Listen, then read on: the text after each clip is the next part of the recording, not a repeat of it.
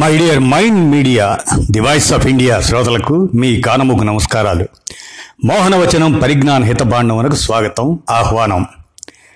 ఇప్పుడు మనం ఒక అంశం, చండీయాగం తదితర యాగాలు యజ్ఞాలు చేస్తే లోక కళ్యాణం జరుగుతుందా, వీటి వల్ల శాస్త్రీయ ప్రయోజనం ఉందా అనే అంశాన్ని గురించి తెలుసుకుందాం.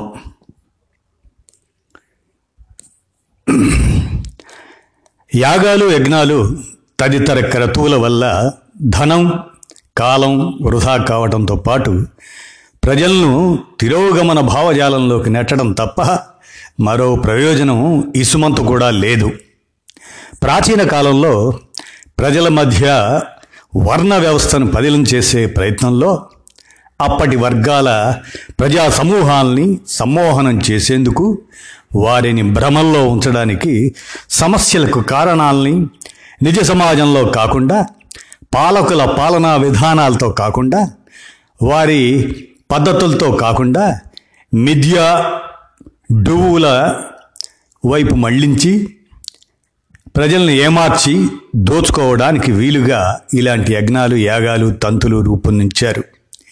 ఈ విశాల విశ్వంలో ఏ సంఘటన జరిగినా జరగాలన్నా అది కేవలం నాలుగే విధాల బలాల ప్రమేయంతో జరుగుతుంది. అవేంటంటే, ఒకటి బలమైన కేంద్రక బలాలు, రెండు బలహీనమైన కేంద్రక బలాలు, మూడు గురుత్వాకర్షక బలాలు, నాలుగు విద్యుదయస్కాంత బలాలు. ఇందులో మొదటి రెండు బలాలు పరమాణు కేంద్రకంలో తప్ప అవి మన నిజ జీవితంలో బాహాటంగా కనిపించవు. రోజువారీ సంఘటనలో అవి ద్యోతకం కావు. మిగిలిన రెండు బలాల కన్నా అవి చాలా బలోపేతమైనవే అయినా వాటి పరిధి పరమాణు కేంద్రకం వరకే. నీటిలోని మొసలి నిగిడి ఏనుగు బట్టు బయట కుక్కచేత భంగపడు స్థానబలిమి కాని తన బలిమి కాదయా విశ్వదాభిరామ వినురవేమా అని వేమన శతకంలో చెప్పినట్లు, బలమైన కేంద్రక బలాల బలం కేవలం మిల్లీమీటర్లో 100 కోట్ల వంతు స్థలంలో ఉన్న కేంద్రకాన్ని మించి బయటపడదు. మనకు రోజువారీ తటస్థపడే సకల కార్యకలాపాలకు, పరిశీలనలకు, దృగ్విషయాలకు, సంఘటనలకు ప్రత్యక్షంగా లేదా పరోక్షంగా తుట్టతుదకు గురుత్వ బలాలు లేదా విద్యుదయస్కాంత బలాలే కారణం. ఇంతకు మించి మరే బలాలు లేవు. యాగబలం, గ్రహబలం, తపోబలం, మనోబలం, ధనబలం, అధికార బలం ఇలాంటివన్నీ సామాజిక సాంప్రదాయక భావనలు తప్ప శాస్త్రీయతపై ఆధారపడ్డ కొలమానీయ బలాలు కావు. లోక కళ్యాణార్థం అంటూ తమ చేతకానితనాన్ని కప్పిపుచ్చుకోవడానికి యజ్ఞాలు యాగాలు చేయడం పరిపాటి అయింది. చండీ యాగం ఎలా చేయాలో తెలుసుకోవాలంటే గూగుల్లో వెతకండి. అందులో దేనిలోనూ చండీ యాగం చేస్తే ఏమి కలుగుతుందో సశాస్త్రీయంగా వివరించరు. కేవలం తలా తోక లేని పదాల్ని వాక్యాల్ని వల్లెవేస్తారు. ఒకదానితో మరొక దానికి పొంతన లేని వ్యాఖ్యానాలు ఉంటాయి. ఓవైపు ఆదిపరాశక్తి అంటూ చండీమాతను పోలుస్తారు. ఆదిశక్తి, పరాశక్తి రెండు ఆమె అంటారు. ఆమె లేని చోటు ఉండదంటారు. ఆమెను బ్రహ్మరుద్రాదులు పూజిస్తారు అంటారు. బ్రహ్మ సృష్టికర్త అంటారు. ఆమెను అనుగ్రహం చేసుకోవడానికి ఋషులు చండీ యాగాన్ని రూపొందించారంటారు. ఆమెను సంతుష్టి చేయటానికి క్రతువు చేయాలంటారు. ఆదిపరాశక్తి సకల చరాచర జగత్తులో ఆమె ఉండగా ఆమెకు ఏమి తక్కువైందని మనం ఆమెను సంతుష్టి చేయాలో చెప్పరు.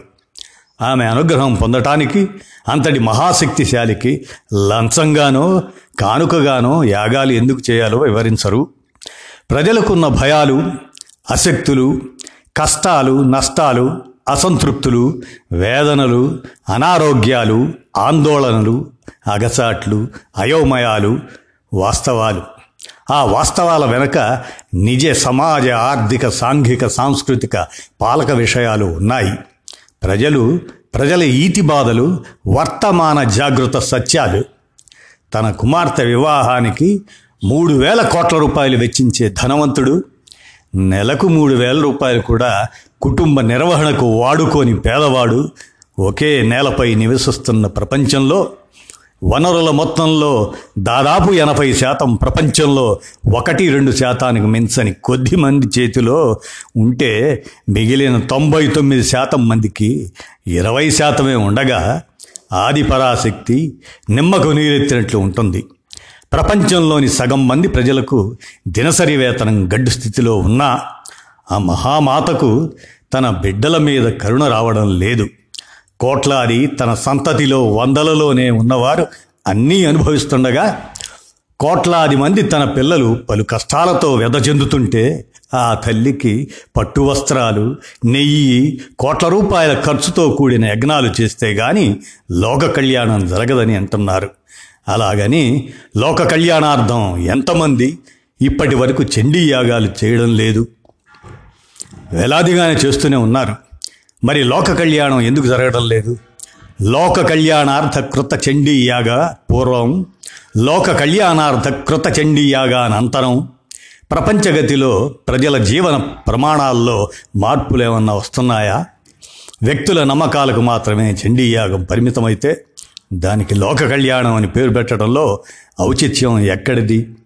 శాస్త్రీయ దృక్పథం, మానవతా దృష్టి, తార్కిక బుద్ధి, పర్యావరణ పరిరక్షణ, ప్రశ్నించే ధైర్యం ఉండడం భారత పౌరుల ప్రాథమిక కర్తవ్యం అన్న విధంగా ఉన్న మన రాజ్యాంగం మీద ఒట్టు పెట్టుకొని గద్దెలెక్కిన మహనీయులు ప్రజలకు ఆదర్శప్రాయంగా ఉండాలి.